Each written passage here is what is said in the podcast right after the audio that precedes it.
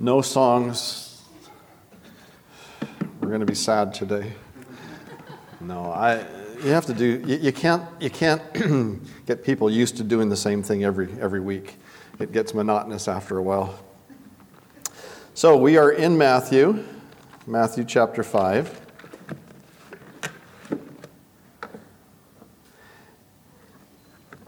And we are at the beginning of the Sermon on the Mount. Um, let's just read the passage and then we're going to look at it more carefully. Um, Matthew 5, verse 1 And seeing the multitudes, he went up on a mountain, and when he was seated, his disciples came to him. Then he opened his mouth and taught them, saying, Blessed are the poor in spirit, for theirs is the kingdom of heaven. Blessed are those who mourn, for they shall be comforted. Blessed are the meek, for they shall inherit the earth. Blessed are those who hunger and thirst for righteousness, for they shall be filled. A state of the state uh, address is given by a governor uh, to outline the priorities and the policies and goals for the next legislative session. I don't know how many of you uh, pay attention to, to it or not, but uh, usually there is also a State of the Union address. Some of you may watch that. And um, the State of the Union address is, of course, given by the President of the United States to recommend to the Congress such measures as he shall judge necessary and expedient. That is the way it's supposed to be. He outlines his legislative agenda and priorities for the nation for the upcoming uh, year. Here, we have the King of Kings and the Lord of Lords, the Lord Jesus Christ Himself, who is giving his State of the Kingdom address. It is often referred to as the Sermon on the Mount, and uh, it is a comprehensive manifesto of a new kingdom and the agenda and priorities of his kingdom. In it, he outlines uh, the expected lifestyle of those who are in the kingdom, those who are uh, subjects or citizens of the kingdom. And he also outlines the, um, uh, well, as I said, the agenda and priorities. Uh, he calls his citizens here in this um, sermon to a radical change of thinking, a change of living, and a change of character. He challenges the religious status quo and calls not for superficial external adherence to man's set of rules, but inward transformation that can only be brought about by the work of the Holy Spirit of God dwelling in us. I don't know if you remember when Moses gave the law to the children of Israel in the desert wilderness, and uh, he enumerated all of the, the laws, and they said, All this we will do. You know? And we can read this passage and say the same thing All this we will do. What the, what the children of Israel should have said there's no way on earth we can do this. We need your help. And when we look at what Jesus is um, giving for us here in the Sermon on the Mount and asking us to do, humanly speaking, it is absolutely impossible. And yet, he is calling us as believers to live this way, and the only way possible for us to, to live this way is for us to say the opposite of what the Jews said in the wilderness and saying, Lord, I cannot do this in my strength, in my own strength. It, it, I just don't have it within me to, to live this way, to act this way, to think this way. I need your help. I need you to uh, live and work through me. And so the, the, the call here is for all of his citizens to be Christ like. That's the goal. That's the, the end. That's the end result that he is looking for. And we begin this morning with what has often been called the greatest sermon ever preached.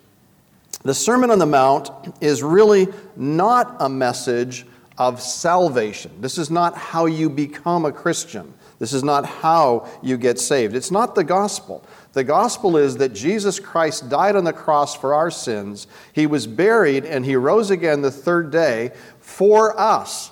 And if we believe on him, we are saved. We are transformed instantly from children of darkness to children of light. And that is the gospel message. This is not. This is actually uh, a message that is meant for people who are believers and how they can be transformed. So, if you notice in the first verse, he went up on one of the hills. It's likely a hill near Galilee. It says a mountain in the scripture, um, and they are mountains, tall hills, but they're not, you know, Mount Everest. It's a, it's a hill outside of, uh, or near the, the uh, Sea of Galilee.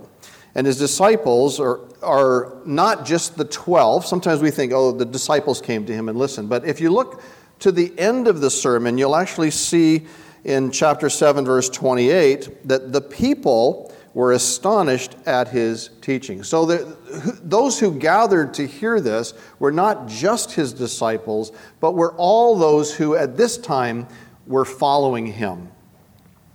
The message contains a description of the kingdom of heaven. Jesus is the king. And this is the manifesto, or as some have said, the constitution of the kingdom. And it describes the lifestyle and the principle um, of the new kingdom, one that is unlike any kingdom that has ever been on earth. And um, the teaching is intended for all people, uh, past, those who lived at the time, present, it, it's for us, and future, those who will live uh, in the millennial uh, period as well. Really, it's meant for all people who acknowledge Jesus Christ as King, those who can say, He is Lord. And so I ask you this morning, can you, do you believe and do you say, Jesus is Lord? And if he is, this message is for you. The Sermon on the Mount is for you. It's like no other teaching. It is revolutionary in every way, and it challenges us, it challenges me to the core. The, uh, the teaching is not hard to do, it's impossible to do apart from the work of the Holy Spirit dwelling in us. It's not something we can do in our own strength. So, the first 12 verses of the sermon are called the Beatitudes, and then we'll have the similitudes, and then we'll have other teaching uh, as we go through the sermon. It goes through chapter 5, 6, and 7, but this morning we're going to look at just three of the Beatitudes in verses 1 through 6. So let's start. um, I'm sorry, 4.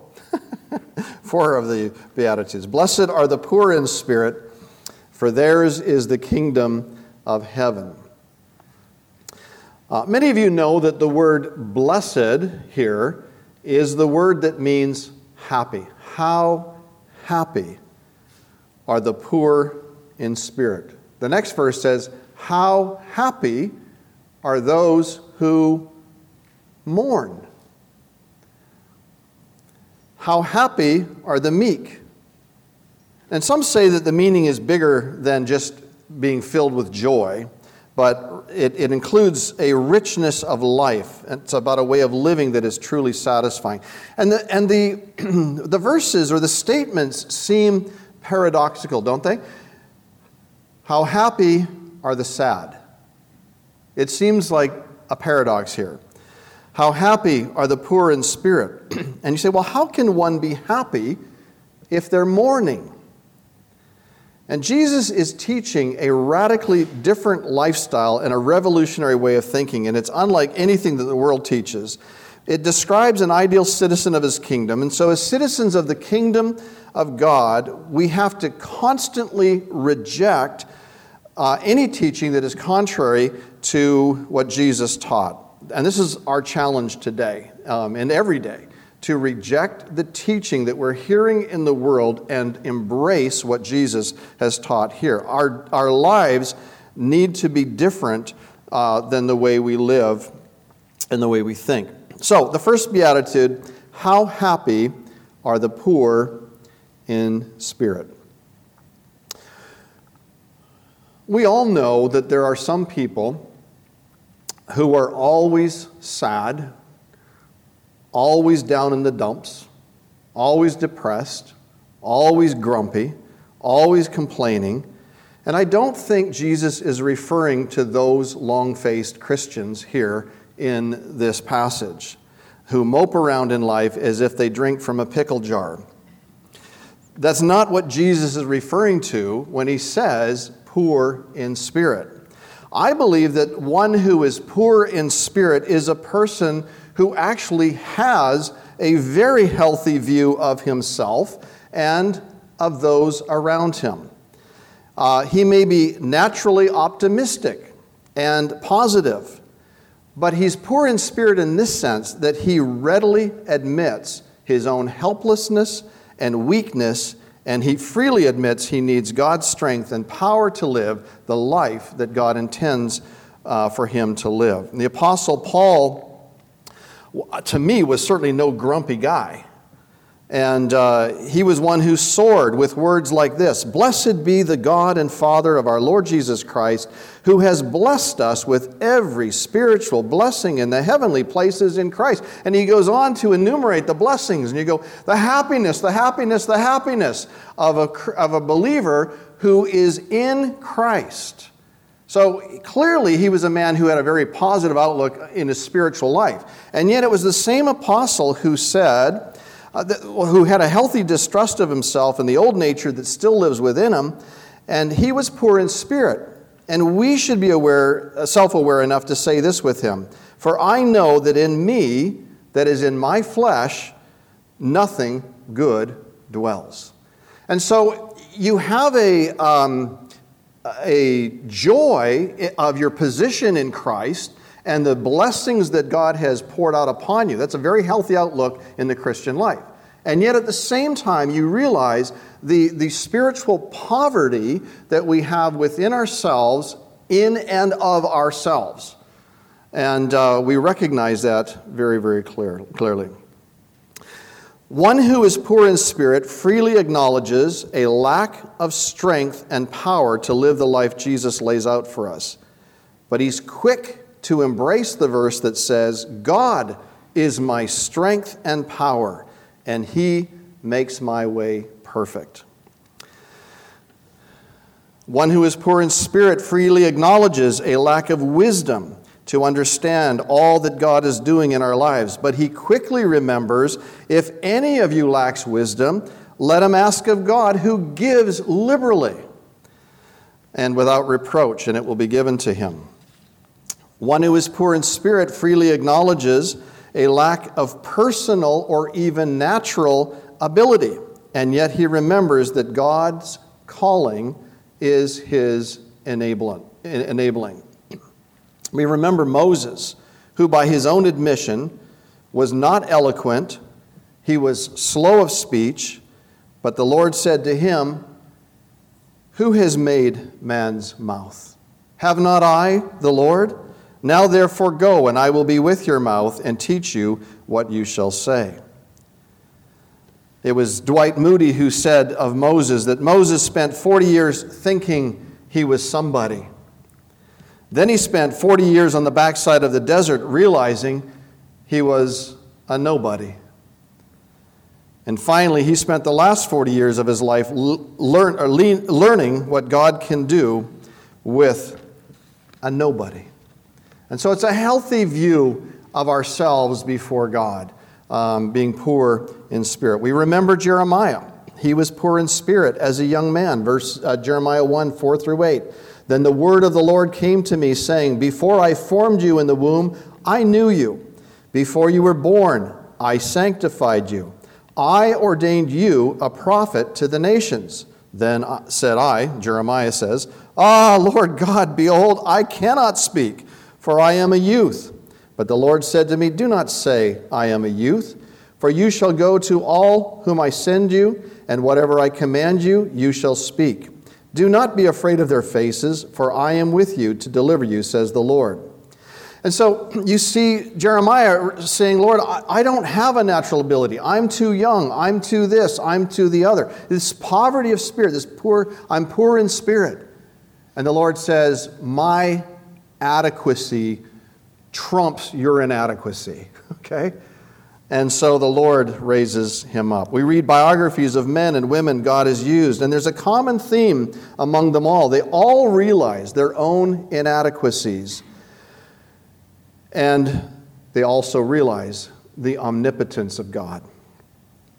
We remember the striking contrast Jesus gave us in the scripture between a Pharisee and a tax collector. Uh, in Luke 18, two men went up to the temple to pray, one a Pharisee, the other a tax collector.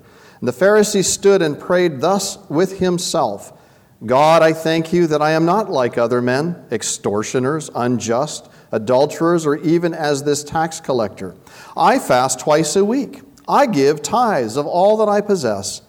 And the tax collector, standing afar off, would not so much as raise his eyes to heaven, but beat his breast, saying, God, be merciful to me, a sinner. I tell you, this man went down to his house justified rather than the other. For everyone who exalts himself will be humbled, and he who humbles himself will be exalted. And this kind of humility expressed by the tax collector is what it means to be poor in spirit happiness that the Lord is promising here in this passage. Happiness flows to the man or to the woman who is poor in spirit because they understand that if they got what they deserved, they would be in hell. And they're not. And at, the point, at, at a point in their life, they came broken and contrite to the Lord and received His salvation. And um, God has uh, sent His Spirit to live within them, and they have true happiness now because they have been broken. They are broken in spirit, poor in spirit, and they rely on the Lord, and the Lord is the one who then uses them. The Bible says the Lord is near to those who have a broken heart and save such as have a contrite spirit. Now, it's also important to realize that being poor in spirit is not about self preoccupation, always thinking about oneself. Um, Gene Gibson used to describe it this way a person who is always dwelling on their navel. And the idea, or lint in their navel, I think is the way he said it. And they're always picking themselves apart and their heads, you know, bowed down. Those who are poor in spirit have a healthy and realistic view of themselves that they are nothing apart from Christ that's how we should think.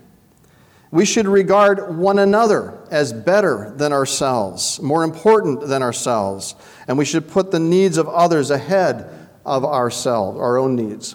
Being, in, being poor in spirit is to clearly recognize that I am so unlike Christ, and yet it is to have that healthy desire to be like Christ and allow Him to transform me into the same image from glory to glory. What is promised to those who are poor in spirit? Jesus promises them here the kingdom.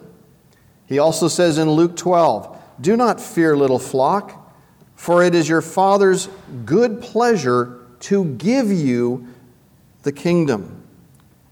It's safe to say that those who come to the Lord with a broken heart, never leave his presence with a broken heart. The scripture says he will exalt you. The Bible says he will revive you. The Bible says he draws near and saves you. And the future is bright, for the Lord promises that you will inherit the kingdom of heaven. Some of you might be waiting for the death of a loved one because you have a, an inheritance from that loved one. Nothing compares to this. This is an inheritance, the kingdom of heaven, that belongs to those who um, are poor in spirit. Those who are poor in spirit are in the process of being refined as gold. And I don't know if you've ever seen gold being refined, but it goes through a very hot, hot, hot process to uh, burn away all impurities. But in order to be refined, we also need to um, be refined. And that involves trials, that involves pain, the testing and the fire that is perfectly measured out by the Lord for each one of us. And whether you are in the fire um, or in the flood, whether you are walking through a dry and barren place, and you long for the trial to be removed, know this that even if the Lord does not take it away, He will see you through it. And so we're going to pause here for a moment. We're going to hear a, a song by uh, a trio called the Booth Brothers who sing uh, a song called Through, and then we'll move on to the next beatitude.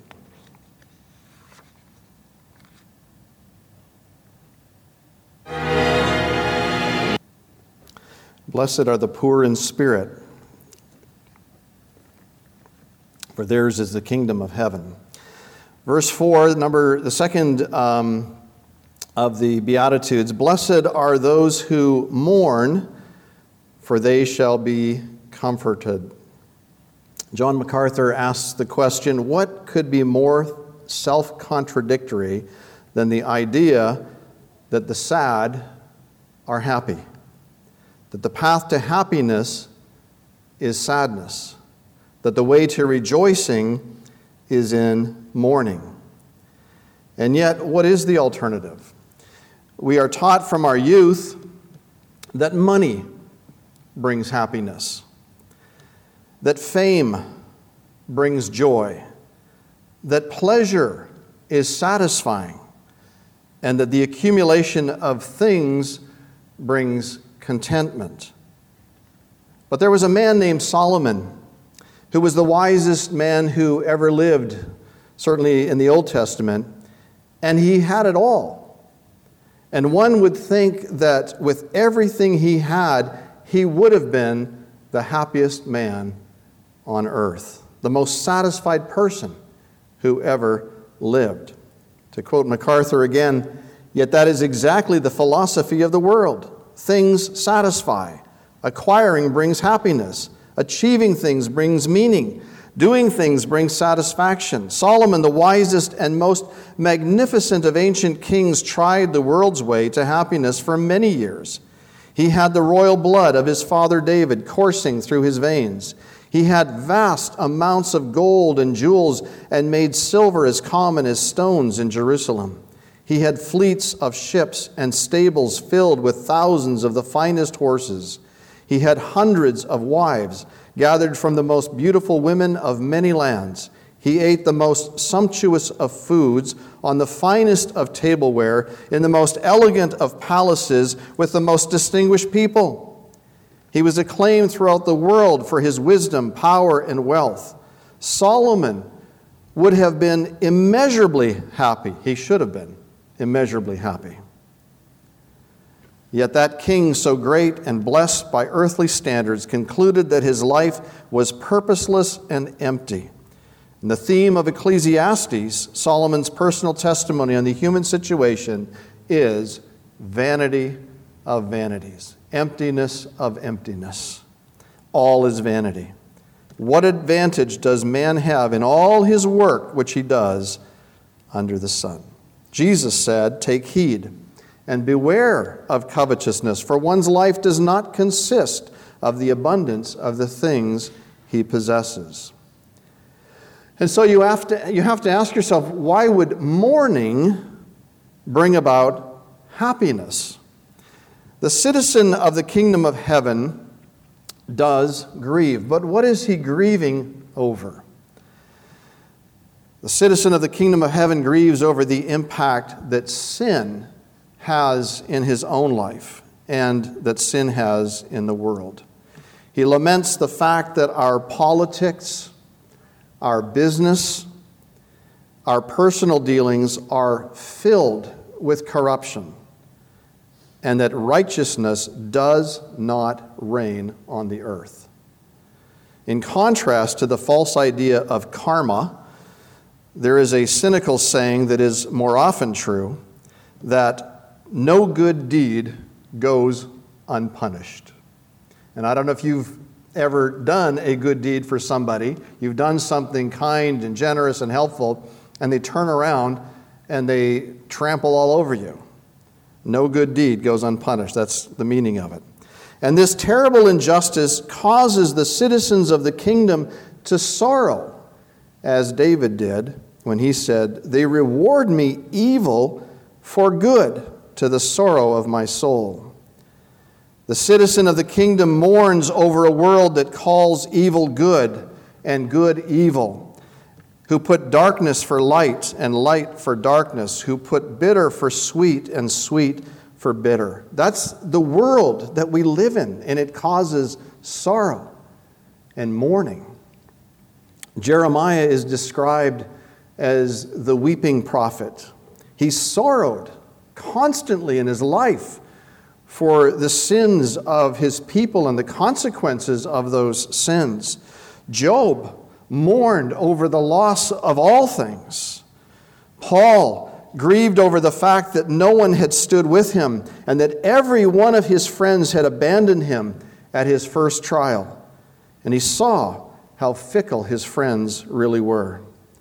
Yet through it all, Jeremiah was told by the Lord refrain your voice from weeping and your eyes from tears, for your work shall be rewarded, says the Lord. There is hope in your future, says the Lord. And what about Job?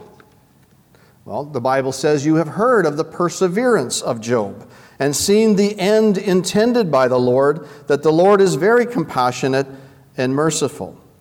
And although Paul sorrowed because, of, because he was abandoned by everyone, he was comforted by this. But the Lord stood with me and strengthened me, so that the message might be preached fully through me, and that all the Gentiles might hear, and I was delivered out of the mouth of the lion the pain, the grief, the sorrow, the agony, they are all so real in life and they're felt so deeply. We're not happy for the sorrow, but we can be happy for what God will do in response to the mourning that we suffer. David said, Many are the afflictions of the righteous but the Lord delivers him out of them all. And I will say this that God may not necessarily remove every single affliction from us. There are believers who have died suffering. God will not necessarily remove the sorrow, but He will take us safely through to the other side. And sometimes we lose that perspective that we think this life is all there is. This is just the dress rehearsal, folks. Real life is coming, and it lasts for eternity. For it is in our trials that we draw near to God in a way that we would not necessarily otherwise draw near to Him. And we find that God draws near to us.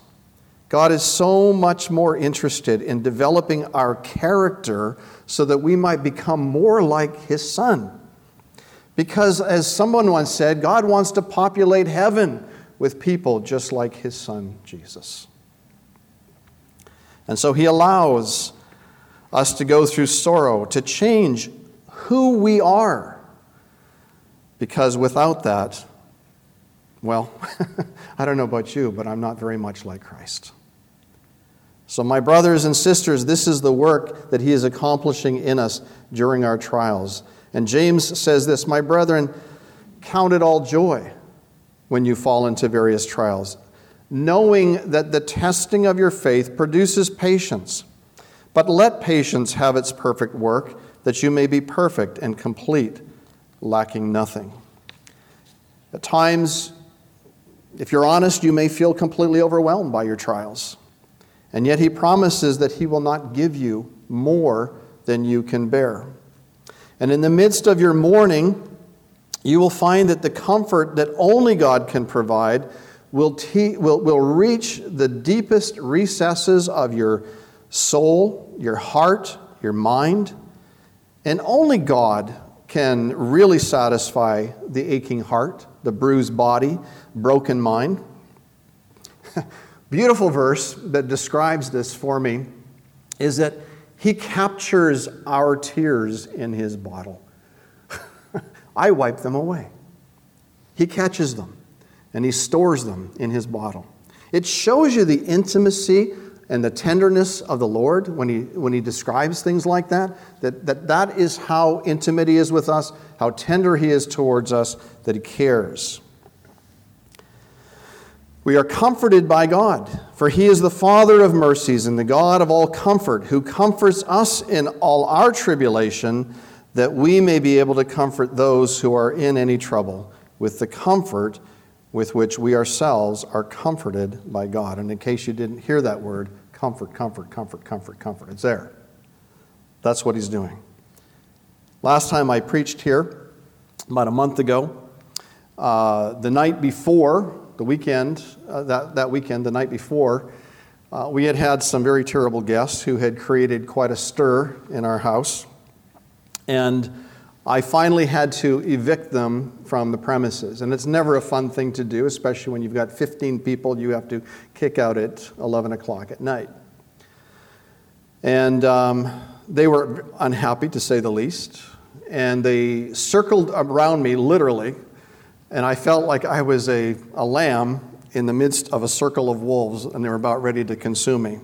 Thankfully, not one of them physically attacked me but they certainly yelled and cussed in my face and said all manner of vulgar and threatening things to me um, at that time. Some of them, on their way out, went through the house causing uh, malicious, stupid damage to different parts of the house. And finally, they left, and I was left to clean up the mess. And I was up all through the night cleaning um, until I came here to preach that morning. And it was a wearisome, tiring day. And I was feeling quite sorry for myself. I was kind of shaken by the whole ordeal. And I remember coming in through the front door, and I was met, I think, by Matt and um, brother um, Eddie. And just to get it off my chest, I kind of relived what had happened the night before, hoping to, to gain some pity from these brothers who were listening to my story of woe. And uh, Eddie listened and he said, You know, he said something similar to that help, happened to a brother um, in Lebanon. And um, he said he told the story to another brother, and the brother asked him, um, Did they beat you? And the man said, No. And uh, he said, Did they strip you of your clothes and spit on your face and, and, and pluck the beard out of your face? And the man said, No. He said, Did they hang you to a cross? And the man said, No. And he said, Well, I guess you made out okay then, didn't you? And Eddie's story struck home to me to make me realize once again that nothing I suffer compares to the sufferings of Christ who endured all of that for me. And if I am called to suffer pain or loss or abuse or harm for the sake of Christ, I need to have the same attitude as Paul. For me to live is Christ, and to die is gain. The mourning that we experience in life is temporary. Perhaps the Lord will be gracious and deliver us from it in this life. But I know and I am assured by His word of this fact that there is coming a day when we will be delivered, where God will wipe away every tear from our eyes, and there will be no more death, no more sorrow, no more crying there will be no more pain, for the former things have passed away. We read this in Revelation 21. How happy are those who mourn, for they shall be comforted. Bank on it, it's a promise from God. I'm going to ask Sharon and David if they'll come up and, and we can sing together that song. It's not in our chorus book, so we'll look at the words on the screen.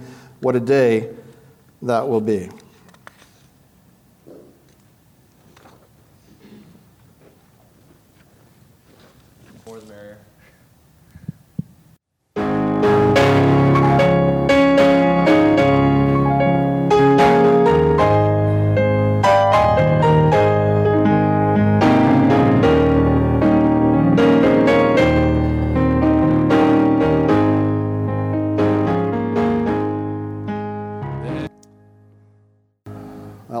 Looking forward to that day. I hope you are too.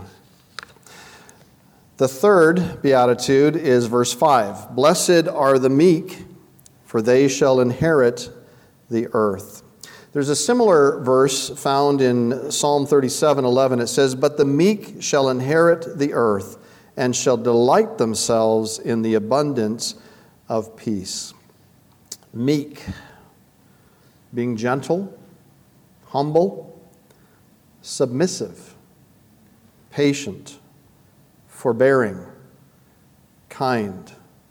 All of these words are associated with meekness. And I want to add one to that being a servant. That's what it, it, really a servant is somebody who meekly does the will of someone else. The opposite of meek um, an American businessman. Simple as that. Aggressive, assertive, prideful, domineering, impatient, arrogant, harsh. Oftentimes, people think of meekness as being weakness, and it is clearly not. Um, a person who is meek is not weak. And I think about Moses he was not weak. He stood before Pharaoh and said, Let, God said, Let my people go. Uh, that's not meekness, that's boldness. But he was meek, he was not weak. The Bible describes him this way Now the man Moses was very humble, more than all men who were on the face of the earth. Timothy was one who appears to be timid in Scripture, and yet he was not weak either. He went to uh, churches and had to solve problems and, and make changes within churches and, and uh, raise up those who would be elders to serve. Jesus Christ, no one can ever accuse him of being weak, yet he is described as meek and lowly. He was God Almighty, and yet he was led as a lamb to the slaughter, and there he did not open his mouth. And if we are going to be like Jesus Christ, and that's the whole point of the Beatitudes, uh, if we're going to be like the Lord Jesus Christ, we must embrace this character uh, trait of his meekness. One who is meek is not weak. In fact, um, we may be by nature more like a wild stallion. That might be who we are naturally. But a wild stallion can be broken, and a wild stallion can be ridden by, and be, become submissive to a rider. And someone has described meekness as power under control. And I like that power under control. And we, like that stallion, need to be broken by our master and be tamed by him. And it does not mean that we cannot be fierce in defending the Bible or standing up for those who are afflicted. And we may be a champion of righteousness. And that is still meekness because the Bible describes the meek as those who are upholding his justice. But when facing a personal attack, it's a little different. One who is meek does not seek revenge, retaliation, or vengeance. That's meekness. When you have when, so, when somebody has attacked you personally, and yet you don't try to defend yourself and you don't try to uh, retaliate, that is meekness. Peter asks the question For what credit is it if, when you are beaten for your faults, you take it patiently? But when you do good and suffer, if you take it patiently, this is commendable before God. For to this you were called, because Christ also suffered for us, leaving us an example that we should follow in his steps, who committed no sin, nor was deceit found in his mouth, who, when he was reviled, did not revile in return. When he suffered, he did not threaten, but committed himself to him who judges righteously. An unbroken stallion is useless. Uncontrolled wind, as we saw just last week with uh, Hurricane Dorian, is destructive. Raging water is dangerous.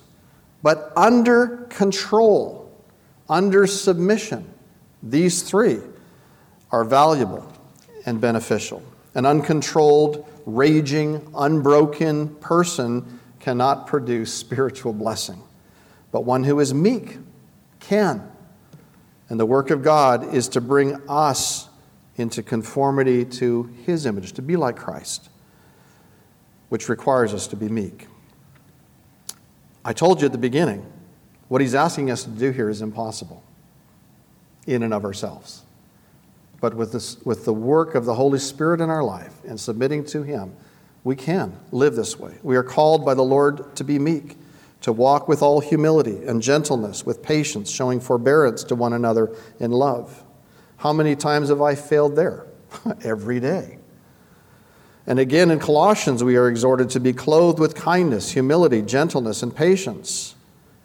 That's what we're called, how we're called to live. It's, it's otherworldly, it's supernatural, and cannot be done in our own strength, but through Him we can. The world teaches us that to get ahead in this life, we need to be anything but meek. The ones who will inherit the earth are not those who are the greatest, but those who are the least. The ones who inherit the earth are not those who are being, who are being served, but those who are servants.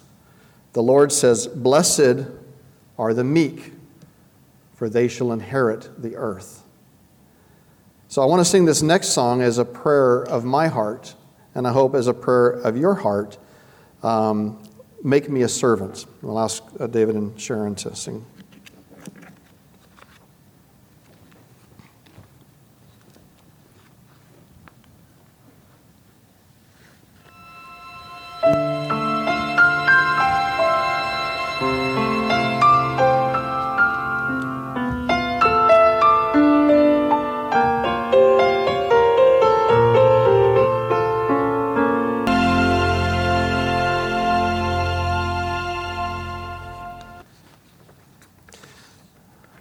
Like songs like that. They're simple, few words, repetitive, and make you think about them all week long. Finally, the last uh, beatitude for this morning is found in verse 6 Blessed are those who hunger and thirst for righteousness, for they shall be filled. Have you ever heard of the saying, um, Be careful what you wish for, because you're liable to get it? It's kind of a cliche that if you wish hard enough for something, that you're likely to get it, good or bad. You remember the fabled story of Midas, who wished that everything he touched would turn to gold. And he got his wish, and it became a curse to him. Verse 6 is the wish for a good thing. In fact, it's more than a wish, it's described as a hunger and a thirst. And what is it that is being pursued? Righteousness. And the Lord promises us that if that is our wish, if that is our hunger, if that is our thirst, righteousness will surely be given to us. And that righteousness will never be a snare to us. In our pursuit of happiness, that is being blessed by God, this hunger and thirst for righteousness, is to pursue the things that are true of God. If we are to be more like Christ, then we need to be more righteous. And He has made us righteous and perfect as far as our standing or our position is concerned. The moment we trusted Jesus Christ as our Lord and Savior, our sins were forgiven. God declared us justified. That means God Himself is saying to us, You are now righteous. And that is true as far as our position in Christ is concerned. And we've often said our, our position in Christ is lofty, it's high, and it's real. But our practice is somewhere down here. And as we continue to live our lives, we will never reach that perfect state until we arrive in heaven and we see Jesus as he is. But while we wait, our practice is to more and more conform to our position in Christ. Righteousness, hungering and thirsting and pursuing the things of God. God is concerned that we must pursue the practical righteousness of living as righteous people. Remember that woman in John chapter 4, that thirsty woman? And she thought that her greatest need was H2O. She said, Lord, I just, water, just give me water when she really needed the forgiveness and the righteousness of God, the very God who was sitting next to her? Jesus answered and said to her, Whoever drinks of this water will thirst again, but whoever drinks of the water that I shall give him will never thirst. But the water that I shall give him will become in him a fountain of water springing up into everlasting life. Righteousness comes at salvation and is given fully and freely to all who believe. That's our position. But, as, but we long, the hungering and the thirsting is, is the longing that we have deep within ourselves to be more like that day by day in our practice. It's that righteousness that makes up our hunger, our thirst, our strong desire, our passion, our purpose. It's the determined pursuit of what is pleasing to God. It's the desire to embrace that which is good to shun that which is evil. It's the deep seated longing for the things of God. It is to live for Christ. So I ask myself and I ask you is it your heart's desire? Do you have that longing and that thirst to be righteous, to be different, to be like Christ?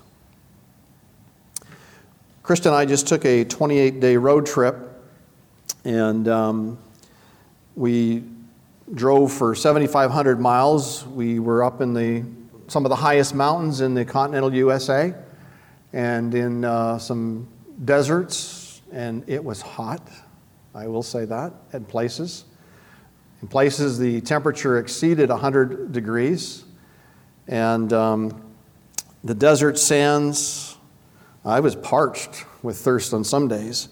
Uh, the hot sun, the dry wind, and I needed, I knew I needed, my body longed for it, that cool, refreshing water. Well, I was very fortunate that we had a cooler in the car and we had it filled with ice every morning and cold water in there. And I stopped the car, get out in the hot sun, run to the back, get some water, and come back, and I was fine. But this longing, this thirst, this uh, was, was very real. And I noticed that. Um, and it's kind of a picture of life. We live in a spiritual desert, and we need to take in that cool and refreshing drink of righteousness each day, and God will supply that need to us. Near the end of the day, in um, many of the places where we were, um, I, I noticed that forest animals, deer and antelope and bison, would come out from their hiding uh, near the end of the day, and they would gravitate towards the lake or gravitate towards the stream um, nearby. And they too had a longing for a deep, satisfying drink, and it led them out of security, shall we say, to um, the waters. And that too is a picture the scripture uses to describe the insatiable thirst that we should have in pursuit of God. That it should be like that longing, that thirst um, that we have on a hot and dry day. Jesus said, Seek first the kingdom of God and his righteousness, And He is both ready and willing to satisfy that thirst. If that's your thirst this morning, He will satisfy that thirst. And so we're going to end with a song um, As the deer panteth for the water, so my, so my soul longeth after thee. And after um, we sing this, I'll just close in prayer and the meeting will be over.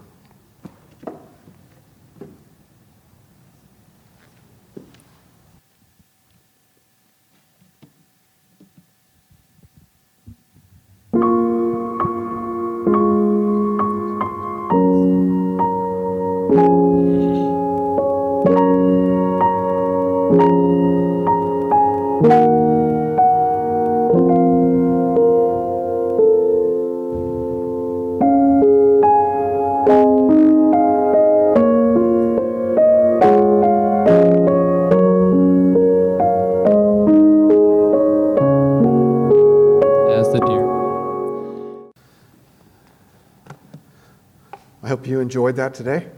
A little different. Let's just pray. Lord, we come to you and we seek the blessings, the blessedness that you offer to us, the happiness that is deep seated. It is felt in a way that superficial happiness is not. And we ask, Lord, that you might uh, do a work in us, that we might be more and more like the Lord Jesus. Lord, we thank you for the trials that you bring our way that take away the, the junk, take away the dross, take away the stuff in our life that does not really represent the Lord Jesus in any way. And I pray you would continue the work that you've started in us and complete it um, in us. Lord, we look forward to that day when all of this dress rehearsal will be over and we will see you face to face. And we say, even so, come quickly, Lord Jesus. In your name we pray. Amen.